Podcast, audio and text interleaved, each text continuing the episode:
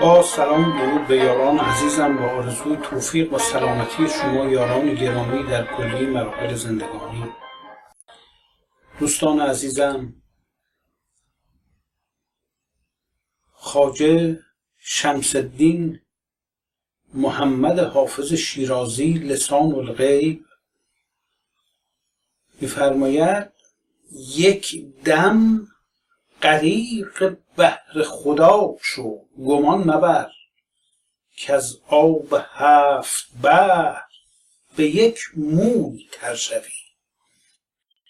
حافظ وجود سالک رو به یک قطره تشبیه می‌کنه. قطره ای که به سبب نفخه الهی از دریای وجود در هیئت شما و من ظهور می‌کنه. و بعد به مرجع خودش برمیگرده مانند قطره که از دریا تبخیر میشه و به هیئت ابر در میاد و دوباره از ابر میباره. صورت غرقه در مرجع و منشأ و سرچشمه. این شرح سلوک سالک در مسالک معرفت انشایی جوهریه. حافظ؟ میفرماید؟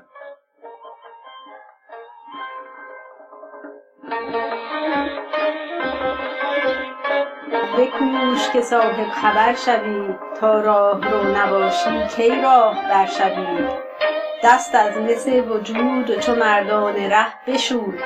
تا کیمیای عشق بیابی و زر شوی. در مکتب حقایق پیش ادیب عشق هان ای پسر بکوش که روزی پدر شوی. خواب و خورت ز مرتبه خویش دور کرد آنگه رسی به خویش که بی خواب و خور شوی.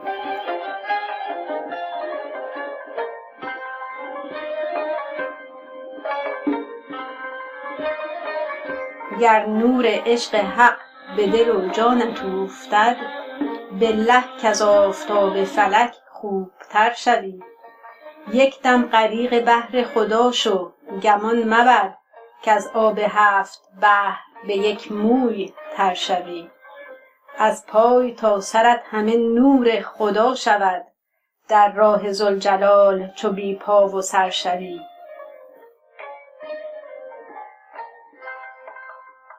وجه خدا اگر شودت منظر نظر زین پس شکی نماند که صاحب نظر شوی. بنیاد هستی تو چو زیر و زبر شود در دل مدار هیچ که زیر و زبر شوی. گر در سرت هوای وصال است حافظا باید که خاک درگه اهل هنر شوی.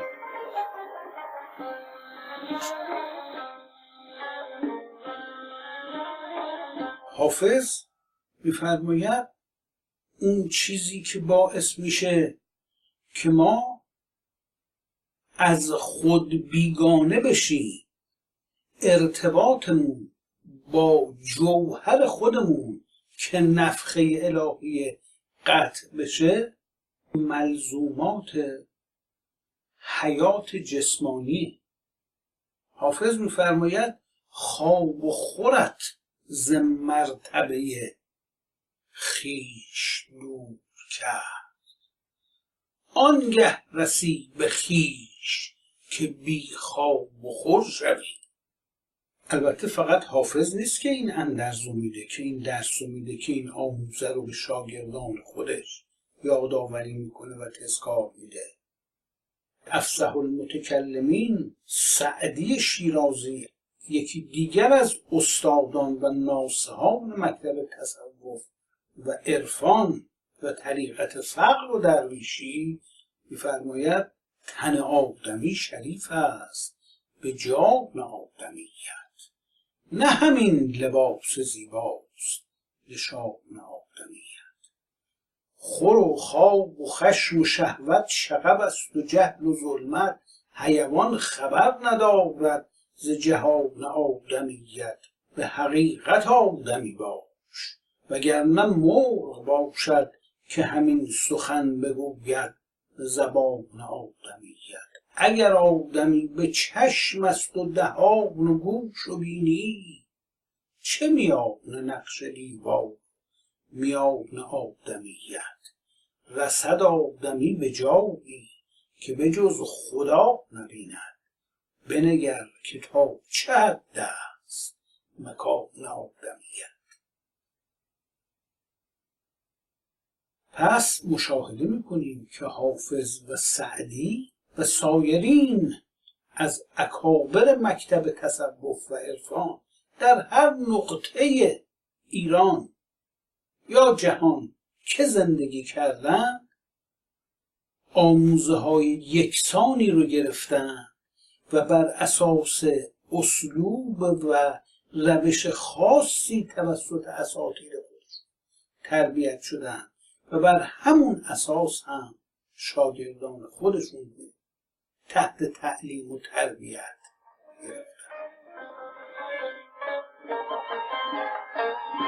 خواب و خورد ز مرتبه خیش دور کرد.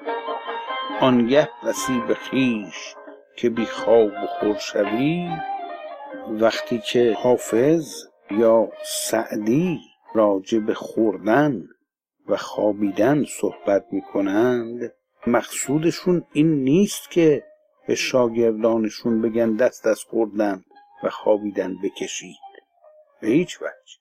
این استادان می‌خوان به شاگردانشون بگن قرض از بودن در چرخه حیات رو محدود به رفع نیازهای جسمانی مانند سایر جانوران نکنند.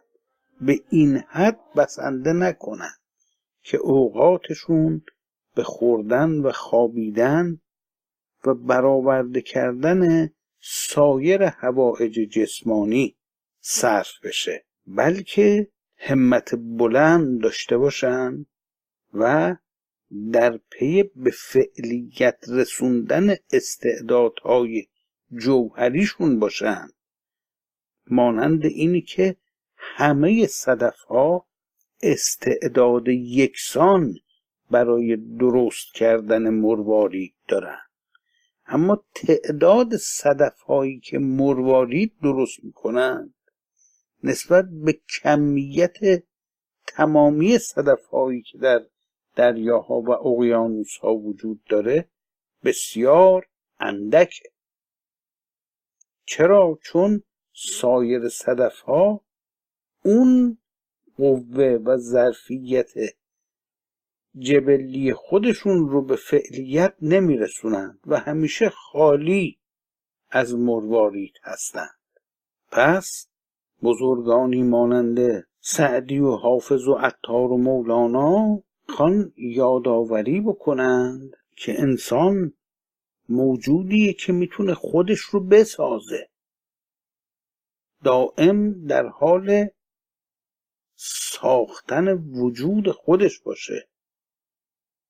تا به اون درجه در نردبان انشایی سیر تحول جوهری پیش بره که سر تا پای باطنیش غرق در انوار الهی بشه و بتونه برای سایر هم نوعان خودش بلکه جهان دستاورد معنوی به همراه بیاره. مولانا میفرماید در طلب گوهر یکتای عشق موج زند موج چو دریا دلم.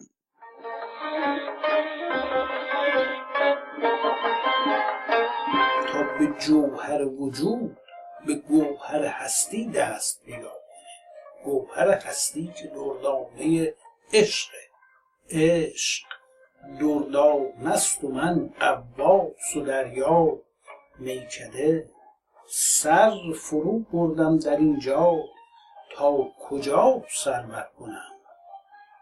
گرچه گردآلود فقرم شرم باد از همتم. گر به آب چشمه خورشید دامن در کنم. تا ادامه این گفتار شما یاران عزیز رو به خدای بزرگ